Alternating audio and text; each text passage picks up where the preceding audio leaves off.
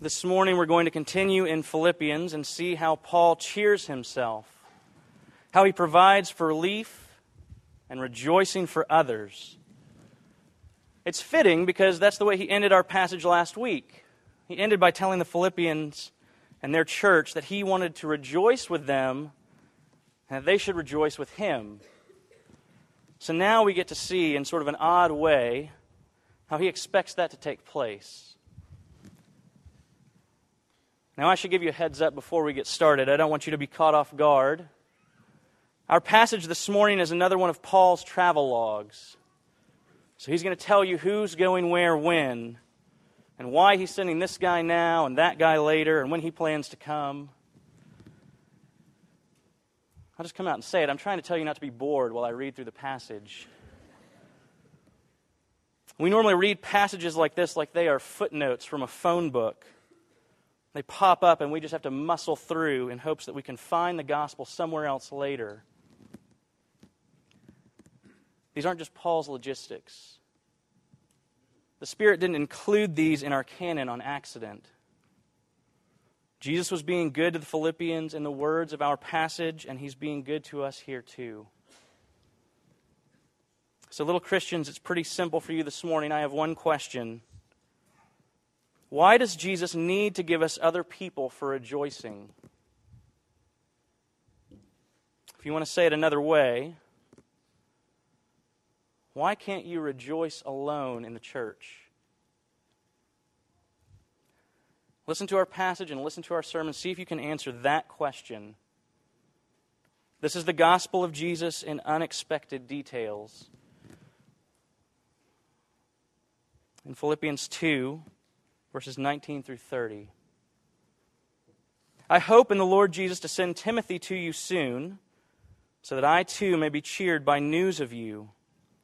For I have no one like him who will, genuine, who will be genuinely concerned for your welfare. They all seek their own interests, not those of Jesus Christ. But you know Timothy's proven worth. How, as a son with a father, he has served me in the gospel. I hope, therefore, to send him to you just as soon as I see how, how it will go with me. And I trust in the Lord that shortly I myself will come also. I have thought it necessary to send to you Epaphroditus, my brother and fellow worker and fellow soldier your messenger and minister to my need. For he has been longing for you, been longing for you all, and has been distressed because you heard that he was ill. Indeed, he was ill, near to death, but God had mercy on him. Not only on him, but on me also, lest I should have sorrow upon sorrow. I am the more eager to send him, therefore, that you may rejoice at seeing him again, and that I may be less anxious. So receive him in the Lord with all joy and honor such men, for he nearly died for the work of Christ, risking his life to complete what was lacking in your service to me. You join me as we pray. Lord Jesus, you have given us a passage this morning filled with longing. We see Paul's longing to be cheered by news of the Philippians We See the longing of Timothy and Epaphroditus, longing for their relief after his recovery. And underneath it all, your longing for more of your Spirit's work in your church. A longing you fulfill through the means of our shared life together. This morning, we ask that you give us new longings. We confess to you that we do not guard our hearts as we should we are powerless to change them. But in your longing for us and our redemption, you can and do change our hearts. You guard our hearts better than we ever could, and you fill us with new longings that match your own. So now use the clumsy explanation of your elegant word to catch our hearts and affections again. Lord Jesus, it is good news to us that you are jealous over us and have claimed us for yourself. So we ask that you'd have more of us for yourself this morning. Turn and untwist rebel loves and raise dead hearts to life with new faith. Strengthen the weak and bring more fruit from those already fruitful in our midst.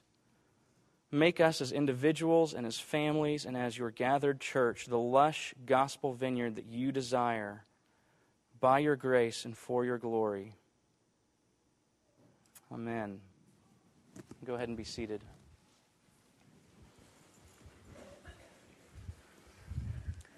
Well, school is, wi- is winding down. It's May. So there are field days and exams and parties. And that means one very important thing for you conversationally. If you stall out in any conversation, if you lose your train of thought or you fall into some awkward transitional silence, you have one fail safe, get out of jail free card. There's about a month and a half window leading up to June 1st, during which you and I are entitled to break uncomfortable moments by a handful of words. You have any big plans for the summer? It's foolproof. You can ask it genuinely and sincerely, but if you get stuck, that's what you ask.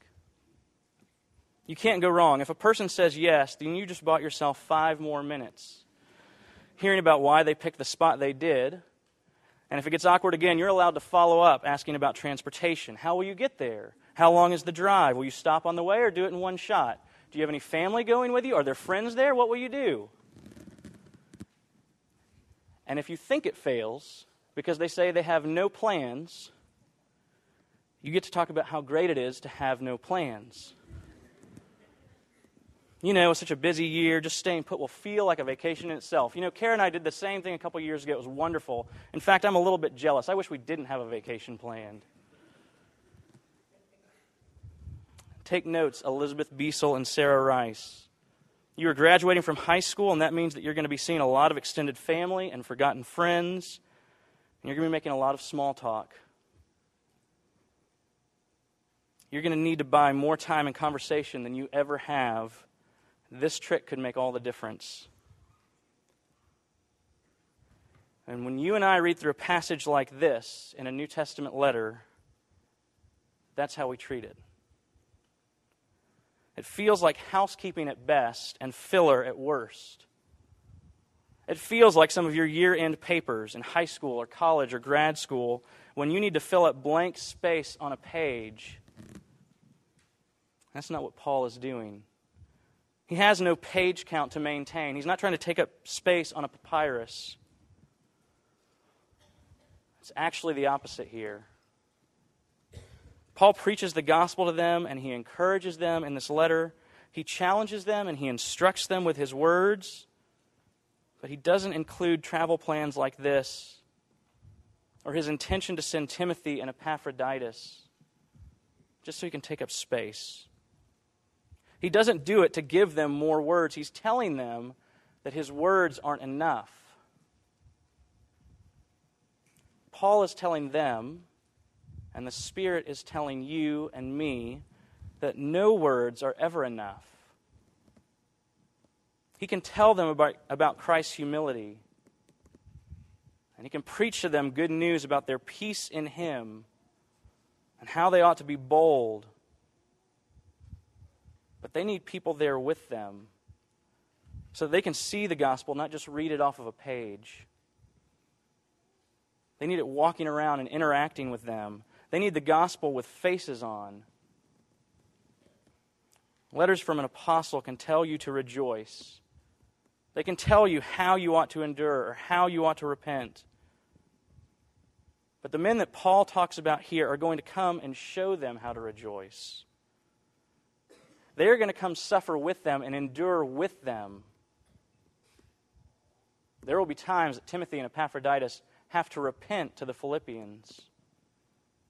And there are going to be times that they ask for repentance from them because it's needed. Look at the way that Paul described humility in the beginning of chapter 2, and then try and fit that together with our section here. He says, doing nothing out of rivalry or conceit, counting others as more significant than yourself, and looking after their interests first. He uses some of the same words. Look at the way that he describes these two men. Timothy is genuinely concerned for their welfare and Christ's interests instead of his own. And Epaphroditus surely considers the Philippians more significant to himself because he's been longing and distressed for them while he was on his deathbed. It baffles me, actually, to picture him lying there near death, distressed for them because they've heard about how he was sick and he's worried how the news will hurt them. I don't even have a category for that kind of selfless love. He's deathly ill and hoping to recover so that his death won't grieve them.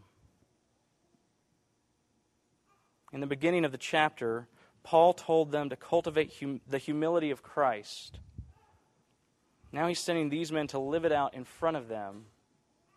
Because discipleship is more than just a transfer of new information. You can't disciple people with a postcard. It has to be face to face. Our lives lived out together, personal and invasive interaction of the gospel. It's the gospel in you that presses the gospel deeper into me.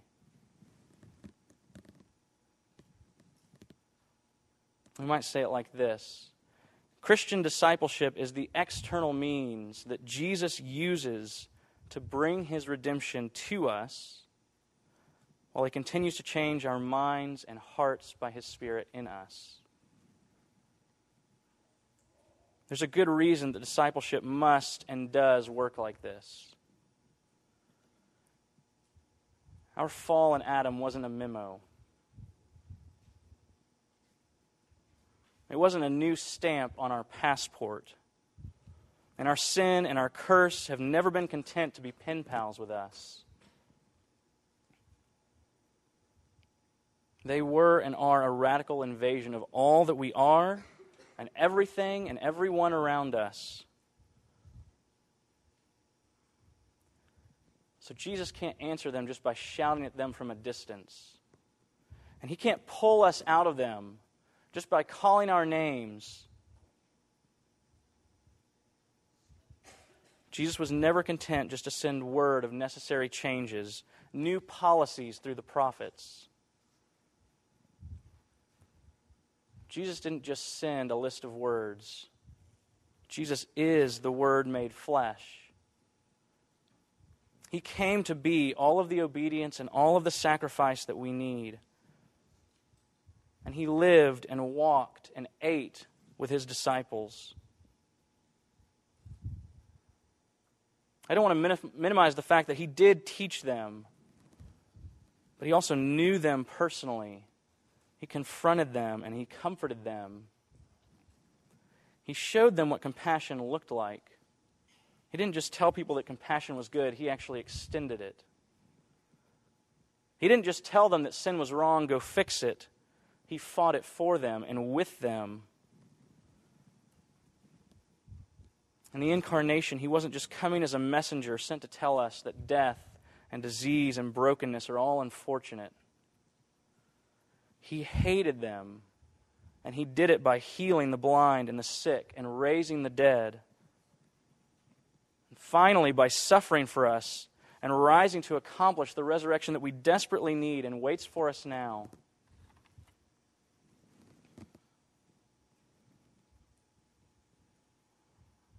Incidentally, it's because of a doctrine of the incarnation and passages like this that books and blogs and podcasts are no substitute for life lived face to face in the church.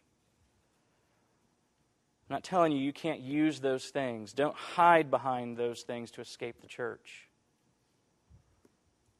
That's why we don't think you should plant churches by building small theaters for satellite fed sermons. Podcasts and blogs may say things very well, but they have never said anything specific or personally perceptive to you.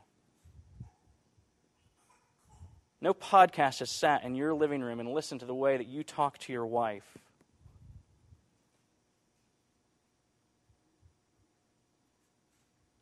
They can't comfort you when you're caught in grief or sin. They can't fight for you. They won't pray for you. They won't fail in front of you and then repent and show you more of the gospel than you'd seen before. Books are great and useful, but they have never offered me real friendship. That's why we don't mail a bunch of well intentioned letters and gospel tracts across oceans hoping to reach people.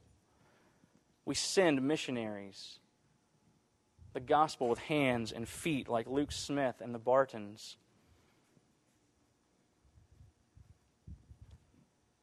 And ministry like that,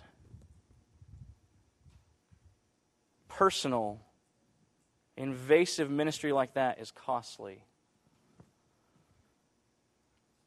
And it means for us that the gospel is more than just good advice.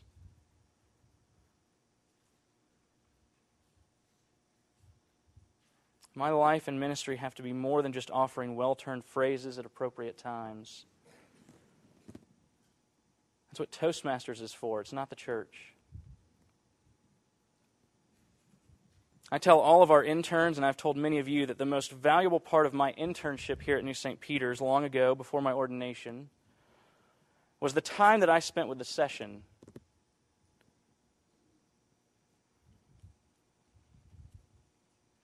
I didn't read their blogs. We didn't have formal mentoring time where they taught me little tricks for shepherding. They didn't life coach me for one hour a week. I just spent significant amounts of time with them through the year and every year since. Time spent with men that have been shaped by the gospel, being shepherded and cared for by them, and watching them shepherd you. I've seen them fight for your marriages, wrestle with you in addictions, do the hard work of confronting sin you were blind to, and celebrating and restoring you and grieving with you when you hurt. And it's never been a top down or one directional thing for them. They need the same things from you, and they do the same things gladly for each other. It is not just good news shouted from a distance, it is the gospel lived together. Life and discipleship in the gospel is so much more than a series of student teacher relationships. We have no Sanctification 403 that you can sign up for your senior year. There's no advanced coursework in it, there's no syllabus for it. In fact, Paul uses three metaphors in our passage to describe life in the church together, and school isn't in the list. Paul starts with what we might expect the family imagery. He referred to Timothy as his son and Epaphroditus as his brother. That's no surprise to us. We expect to talk about the church like a family because we are. We are, or should be, bound together permanently by more than just demographic similarities, statistics about race and income and level of education your mistakes and resumes don't qualify you or disqualify you. You've never been here because you made some social and relational cut. Because that's not the way family works. We tend to use familial terms to talk about the church and give it a warm, rosy feel in our conversations. But that's just because you and I are hopeless romantics you don't actually believe any of those things about real family, you just believe it about metaphorical family. We say it together when we administer membership vows like we did a couple of weeks ago. I don't want to ruin that moment for you going forward, but I want you to think about what you're really saying as a congregation when you put the vows to new members. We say something along the lines of, We have many friends, but you to us are more. Now we are family. Think about all of the people, all of the awkward situations and functions you have with your extended family.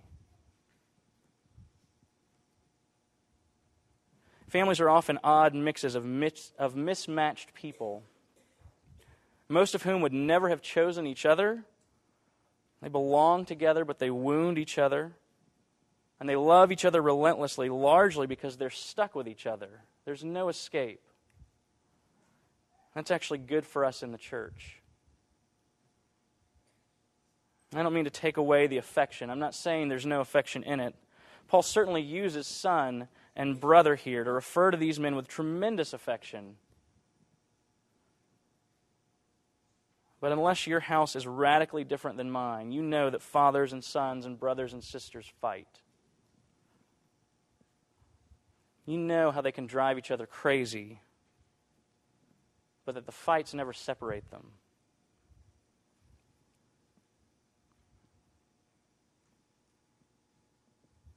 Paul actually has to move on to other metaphors because the idea of family doesn't cover all of it for him. He goes on to call Epaphroditus his fellow worker and his fellow soldier. Hear me, hear me well. Let me say this carefully. The church is not created or saved by her own works. But when he calls Epaphroditus his fellow worker, he reminds us that there is a labor to it. When he calls him his fellow soldier, he reminds us that there's a fighting in the church. More than just the fighting I was talking about a minute ago, and more than our fighting with each other. There's an all out war as we fight together against brokenness and unbelief everywhere we find it. No one who's been in the church any length of time can honestly describe life in the church as easy. If we ever tell you something along those lines, call us on it because it's not true. That's a sales pitch. The church is beautiful, but it is work and it is war. And Jesus has put us together in all of those things. And by picking these three metaphors family, labor, and war, and countless others elsewhere in the New Testament Paul is telling us that life together under the gospel of Jesus and as a church is too big and too full to fit in one picture. That's why Jesus gives us the gospel in people.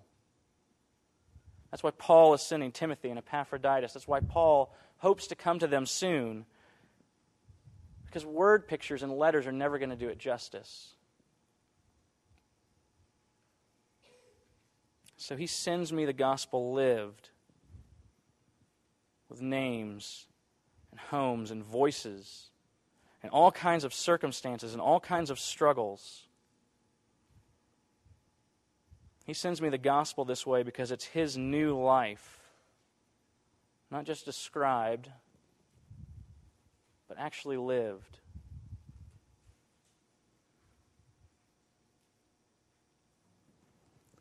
Earlier, I said that I didn't have categories for the kind of selflessness and humility that Paul describes in Epaphroditus. And I don't have any for myself, but I know a few people who do.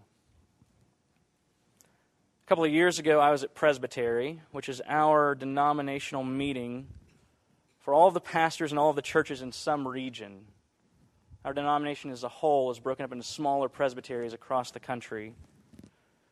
New St. Peter's belongs to the North Texas Presbytery. So there I was at a Presbytery meeting. We start our meeting with worship, and then we have some introductory pieces, announcements, and prayer requests. We introduce visitors. And then we have a pretty full and pretty rigid outline of business that we need to conduct, decisions that need to be made, men that need to be examined and questioned for ordination. In the course of business, you learn pretty quickly that everything I said earlier about the church as extended family is true at Presbytery too. It's mismatched and awkward. It all holds true for our presbytery. There are very different pastors and very different churches and personalities and cultures. And it's taken me a long time, but I can say now that I'm actually glad for the variety, at least most of it. It may be awkward, but there is real beauty to the way that Jesus fits his body of the church together. Because it's not my body and I'm not the head. I need members who are different than I am. So there are guys that are more or less relaxed, and guys who are very serious, almost severe in their approach to things. And a couple of years ago, I was sitting at a Presbytery meeting, and in the middle of the introductory pieces, guys were asking for prayer and making announcements about various things going on in their churches. And one of the most serious and most severe guys I can imagine in our presbytery stood up to speak. So I just braced myself for whatever staunch thing was going to come out of his mouth next. Uncharitably, I expected it to be something heavy handed. But he stood up and he slowly fumbled through a prayer request for his own health. He hated that his recent stroke had made his speech so labored and slow. He couldn't think of the words that he wanted to. He often used the wrong word. He stuttered. And he wanted to ask for continued recovery so that it wouldn't take him so much work. I'm sorry, it wouldn't take so much work for his congregation to listen to him. He also wanted to give thanks for their patience in putting up with him over the last several months since the stroke. He said that people had been so gracious to let him keep pastoring them since that time, I have listened to him very differently. He has, as far as I can tell, made a full recovery from the stroke, and he and I still disagree on a number of things. But I have more to learn about pastoring and godliness from him than I ever imagined. He actually loves the church and cares for their welfare and the interest of Christ more than his own. I would have stood up to ask for more sick days.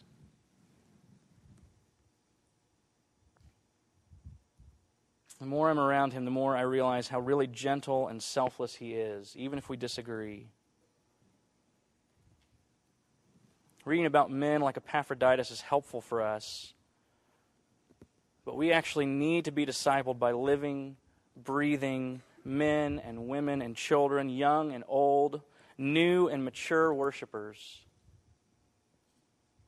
people who have been shaped by the gospel. We need to be with them as they're shaped and as they shape us. Because that's Jesus' kindness to us. In his kindness and by the work of the Spirit, that is how Jesus has chosen to shape us with his gospel.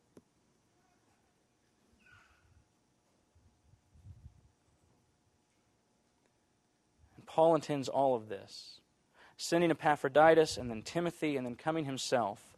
All of this is for their benefit so that they can rejoice together in Jesus' goodness to all of them. That's the purpose of our living together. We find many statements throughout Scripture pleading with God to return to us the joy of our salvation. Let us rejoice with you and your goodness to us. Let us hear the rejoicing you have over your people. Sing over us in our salvation. And Paul says we grow together and offend each other and grieve together so that in the end Jesus can let us hear and increase our rejoicing together. Paul wants the Philippians to have a chance to rejoice and celebrate over Epaphroditus' recovery and his restoration to them. And Jesus puts us together for more of the same. We rejoice when there's healing, and we grieve together when there's not, but we always have the rejoicing of final resurrection ahead of us. We struggle together and commiserate when sin seems so unshakable. But Jesus has given us to each other so that we can fight together and share in the rejoicing when there is restoration in a way that we could not do alone. You cannot rejoice like that privately.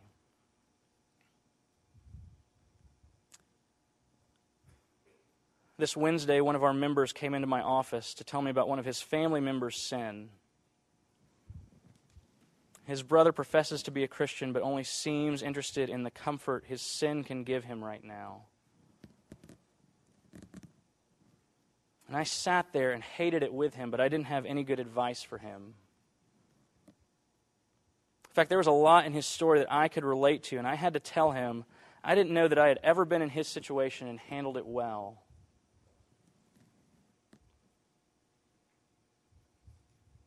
So then later in the day, I went out for a beer with an unbelieving friend of mine. It wasn't the purpose of our getting together, but he started telling me all about sin that he saw around him. Not his own this time, but sin around him and the way that he suffered because of it. Sin that he saw in his friends, abuse and addiction.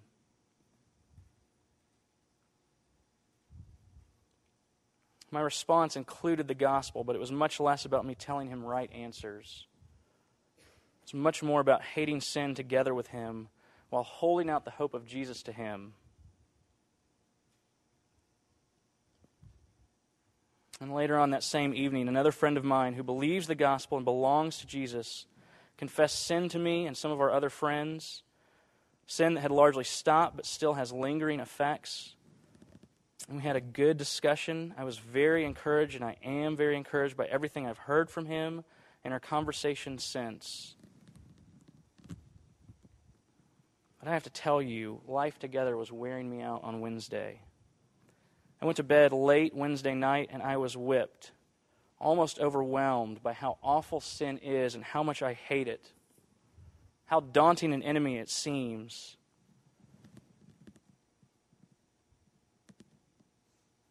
As I was falling asleep late at night,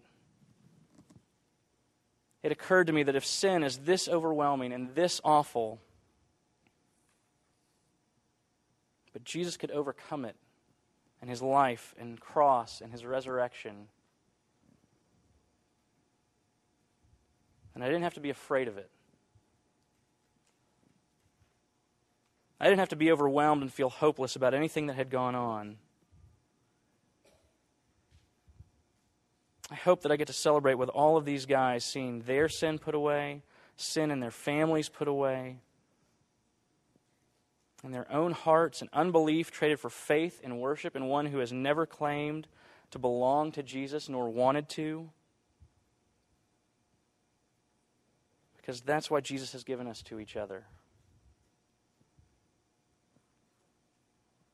He takes us, as we heard in our baptism this morning, He takes wastelands and He makes them rivers of His grace and we spring up and we blossom together and we bear fruit together and we rejoice over it together and God glorifies Himself in us together. So, Paul wants us to rejoice with the Philippians and be cheered by news of how we are doing. Paul did it by sending a son and a brother to be present with them. I want you to know that the Father rejoices over you in his redemption, and his desire for us is to have us restored and remade through the cross and resurrection for our endless rejoicing in him. And he did the same thing we just saw Paul do. He sent Jesus the Son to be God with us, to bring us in, to be adopted as brothers and fellow heirs. And that's why, in his kindness, Jesus, after ascending to his Father's right hand, sent his disciples out to live with and in the churches. And he continues to give us to each other to enjoy and grow and fall into and rest in the gospel together. Amen.